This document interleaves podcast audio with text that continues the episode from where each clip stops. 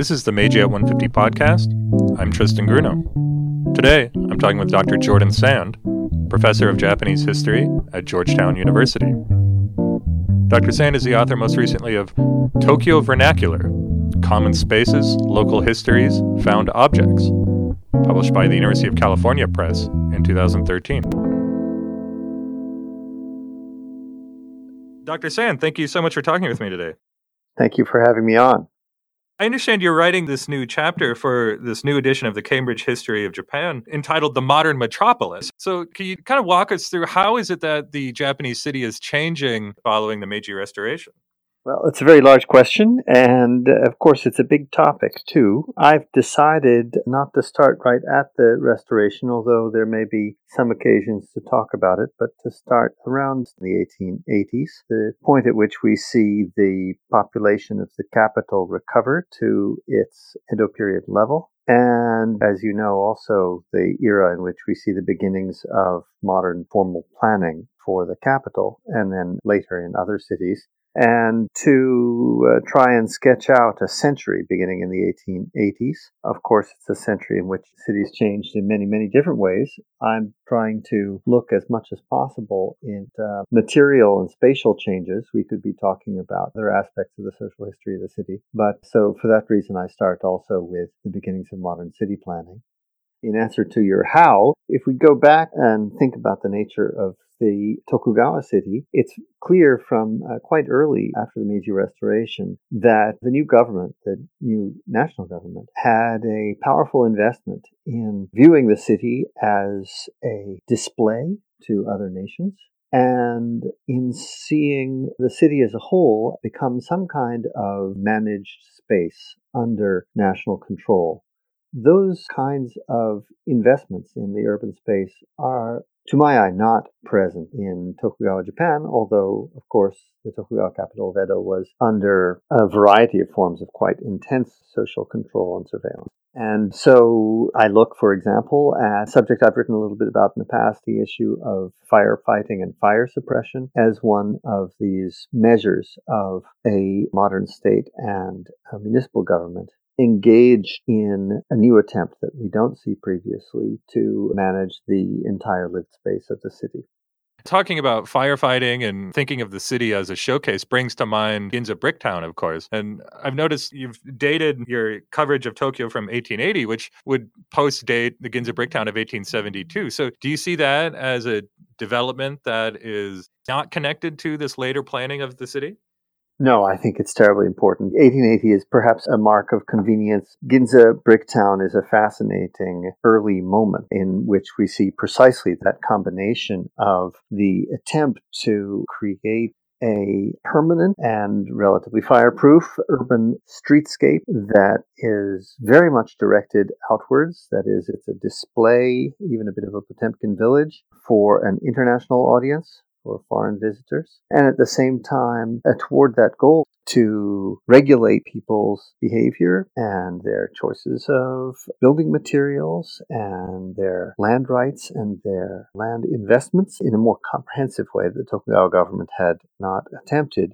It is therefore, yeah, perfectly reasonable to picture starting with that case, and I do plan to touch on it I suppose that we can talk about a kind of century from the 1880s to the early 1970s. First, as I mentioned, for demographic reasons, Ginza Bricktown is an early moment in government intervention, but it's also really an early moment in which Tokyo had established itself as the kind of economic center it would prove to be in the modern period. There was talk early on that the capital might remain in Kyoto. Some say the capital never officially moved to Tokyo. And of course, Ginza Bricktown is uh, well before we see industrial growth in Tokyo, so or modern industrial growth. So I think that the better part of the modern story gets told from the 1880s, but in an important sense, of course, we have early precedents.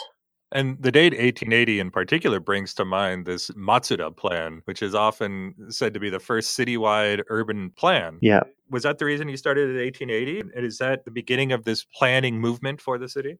I suppose so. And I mean, because then it ties forward to Shikukaisei. And I think it's interesting, this relates to your own work too, that these first uh, formal plans for the city as a whole, which of course are in part very much about showcasing, and there are multiple plans, as you know, they have long lives as ideas, but they have very shaky existence on the ground. And Shiku Kaisei for a long period would represent sort of tension, landed interest, and city councilors uninterested in raising taxes and economic downturns and so forth, as you know, would stand in the way of the realization of grand master plans repeatedly in Tokyo's instance. And so I think one of the things that starting in the 1880s and extending forward and even through the reconstruction after the Kanto earthquake and the reconstruction after 1945, that is a persistent theme is this gap between visions of the city and the actual sort of planning that gets accomplished. Shiku Kaisei in particular, with its emphasis on railways and street widening, is often criticized for being mainly an infrastructure plan. And I'm thinking particularly of the critiques of people like Ishizuka Hiromichi here, who would, would say that they're completely setting aside concern about the social welfare of the people in the city. Is that kind of how you're seeing it as well? Yeah, I you know I don't have revolutionary opinions about it. Uh, it seems to me that is a valuable critique. It's also kind of an old critique, and I think we take it for what it is. That indeed Shiku Kaisei was ultimately infrastructure driven and about economic modernization. It stands first in tension with the sort of kind of Baroque master planning, also envisioned beginning in 1880 and championed by figures like Ende Beckman. All of that stillborn in Tokyo's instance, or almost all of it. There are glimpses of it after the Kanto earthquake, but again, each time the focus is overwhelmingly on infrastructure. People like Ishizuka and Ishida Yorifusa were equally critical of Shiku Kaisei and subsequent plans for failing to, I mean, as you said, to consider welfare, which is to say to include public housing, to have a grander vision of what should be done for the lower classes, and being in that sense kind of capitalist technocratic, which is probably fair enough. All of this starts to look very different by the 1970s and 80s, at least to architects in Japan, who start to say, well, actually, this lack of master planning has been our great virtue or the distinguishing feature that now makes our city unique.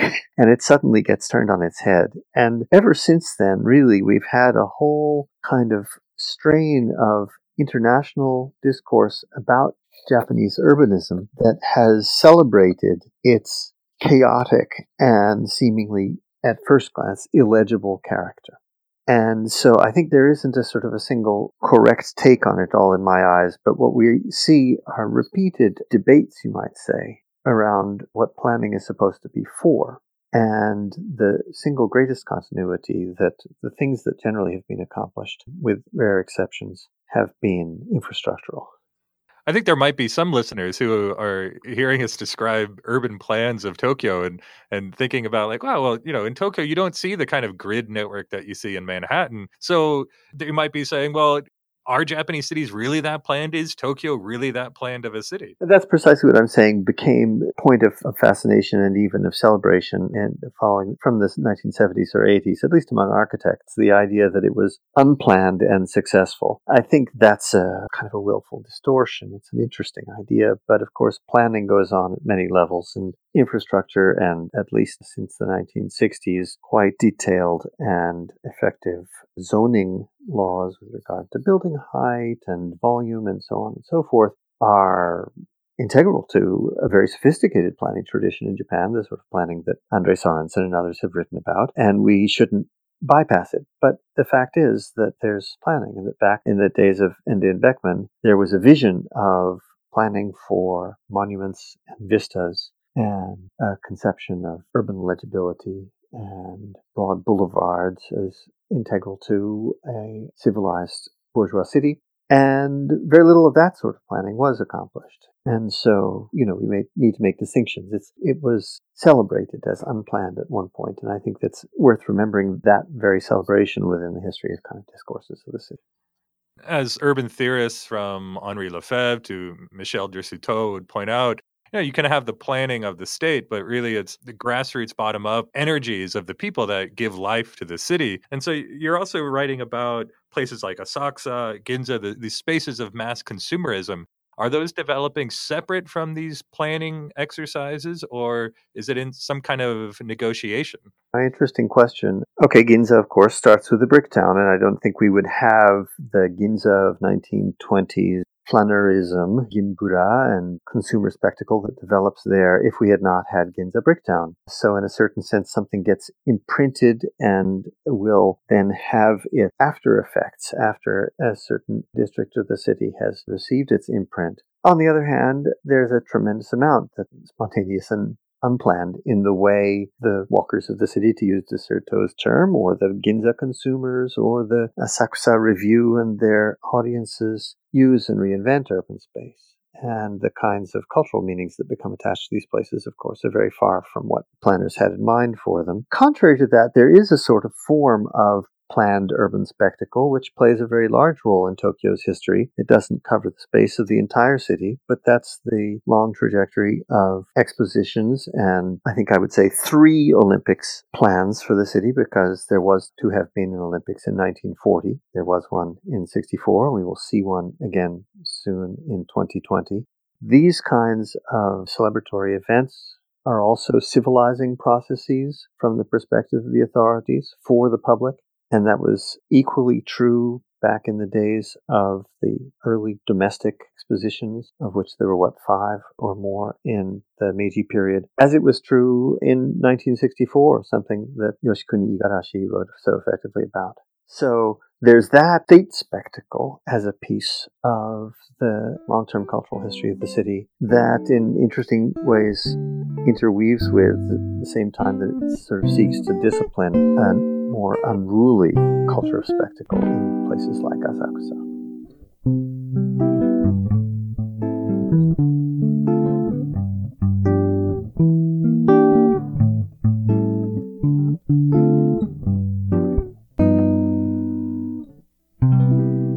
Speaking of these major moments of transformation that really reshaped the city. And of course, when we look at this big long history of Tokyo, two really striking moments occur in 1923 and 1945 when much of the city is burned down first by an earthquake and then firebombing at the end of World War II. So, what impact do these two events have on the city? You know, that's an, that's an issue that I've kind of gone back and forth on over the years. Now, when I was primarily a historian of dwelling space, I came to the slightly unorthodox conclusion that the impact was minor of both 1923 and 1945. And that's a really rather contrarian position to take in light of the fact that both of them were devastating in human terms, devastating economically, and that in the memories of people and from the perspective of municipal authorities, they were starting from zero after September 19, 23 and after August 1945. But I came to think they were rather minor in the long history of houses and the way people lived in ordinary houses in Tokyo because after each of them, within a few years, most people are living in the same sort of neighborhoods and the same sorts of houses. There is a considerable amount of replatting of the streets and replanning that happens after each of them. And, you know, lots of people found themselves in new environments subsequently. But the houses themselves, not so changed. And there really are tremendous continuities, housing being perhaps the most striking, down to the 1970s when we start to see the shift from wood to reinforced concrete and to steel and concrete. People lived in one and two story wooden structures straight across most of the century. That said, Obviously, there's a major impact on the social geography, as has been documented in the case of 1923. It created an enormous expansion into suburban former farmland of the urban built up area. And so lots of people were living in new suburbs and often suburban industrial districts, not just the sort of middle class suburbs I once wrote about. That kind of change was very significant. Of course, 1945 also comes with a major political change, and the new political situation is the inspiration also for a lot of mega planning or grand planning. But again, I think that the uh, impact was nowhere near as great as some of the idealist planners of the late 40s had hoped. And in that sense, perhaps 64 makes a greater impact in terms of transformation of the urban fabric than 1945 does, because by 1964, by the end of the 1950s, Japan is in a position to invest in totally new kinds of technologies, and it becomes a city of highways and rapid rail and so forth. Uh, had not quite been possible previously the time that I've spent in Tokyo, in fact, the times that I've lived there, have always been in the southwestern area of the, of the city in what we might call the Yamanote. And so living there, then traveling to other parts of Tokyo, especially on the eastern side in the Shitamachi, you really do feel the kind of differences in the culture of the city. In your chapter, you're talking about how it migrates around. Could you talk a bit about this Shitamachi area of the city? Yeah, this is something I think Ted Bestor said at one time that Shitamachi has existed always as both a place and an idea. And the migration, of course, is because this is an informal designation. There's no administrative district called Shitamachi, right? And like downtown or Cockney London or one of these things, it's a kind of a cultural ensemble. And yet it is distinctive. It's distinctive to Edo as having been a castle town with two populations, ruling elite who lived in estates uh, that were granted to them by the authorities, and of course, a provisioning working and commercial class. And as you know, that lives on in the social geography of the city to this day. But what's happened is as the city expands, the working class or commercial area of the city has also expanded.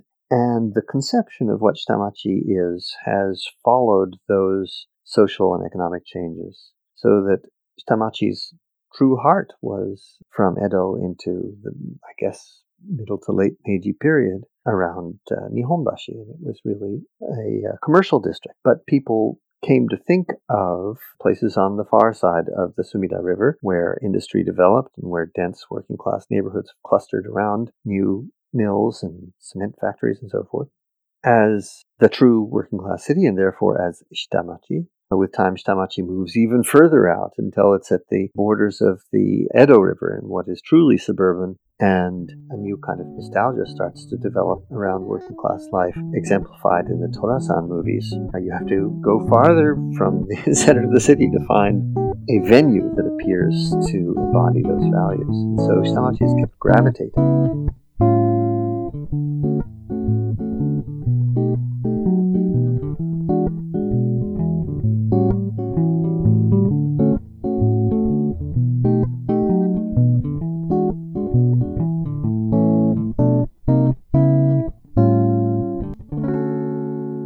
we often hear that Tokyo is a humongous city that's a collection of villages. And, and, certainly there are certain parts of the city that do seem to have the unique culture. And I'm thinking of Shimo Shimokitazawa, Daikanyama, Hiroo, Roppongi. And I'm curious, when you go to Tokyo, what are your favorite parts of the city? And where are the parts that you feel, say, the most at home or you feel the most unique culture there? I spent a lot of time in the Yanesen neighborhood, which I wrote about in Tokyo Vernacular. It was really formative for me uh, living in that neighborhood back when I was a student, and I've watched it change since, and it's still a wonderful place. And the curious thing about it is, uh, Yanesen is an invented name because it conjoins the names of three different municipal districts, or machi, Yanaka, Nezu, and Sendagi, and from the 80s, when I was first living there, that was precisely the new locus of this image of village Tokyo that you're talking about. And of course, that whole idea of the city as a cluster of villages has its own interesting intellectual history. But in any case, at this moment when nostalgia was becoming quite intense for an earlier and what was seen as a kind of a simpler urban lifestyle, Yanesen was a focal point for that. And I've always had a kind of healthy skepticism about those things. And yet there was strong sense of community actually being formed at that time in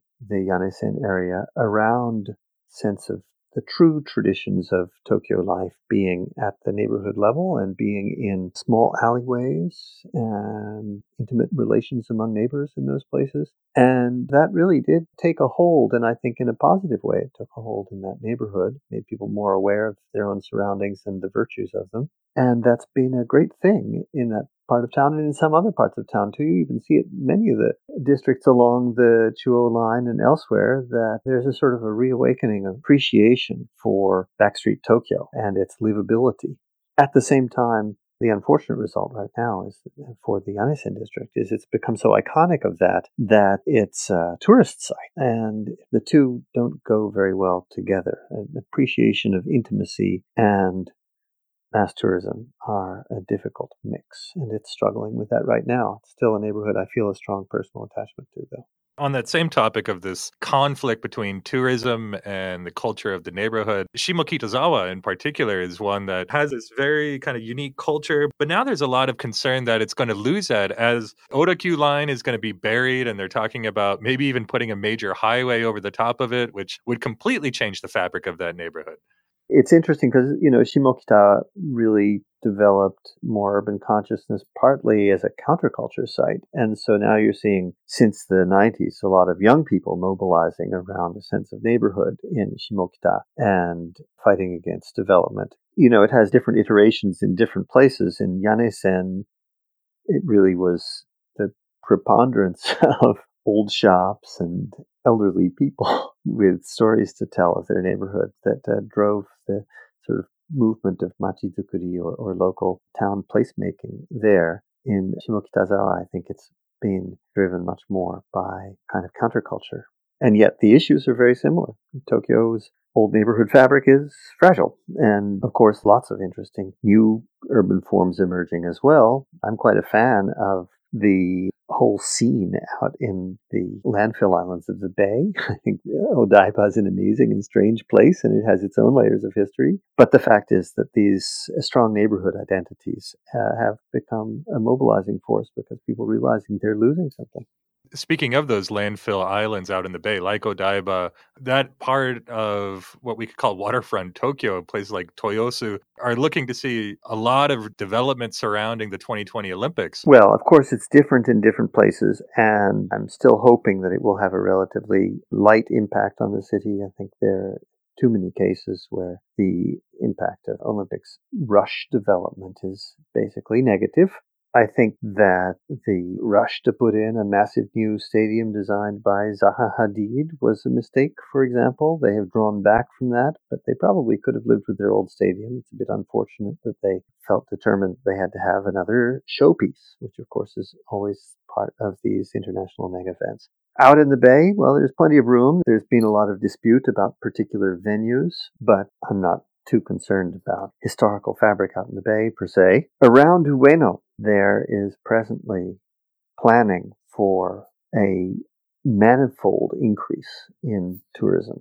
And that bleeds again into the Yanesen district and over to other adjacent Shitamachi areas. I'm not entirely sanguine that that will be good for those areas. I don't know if they can really carry it.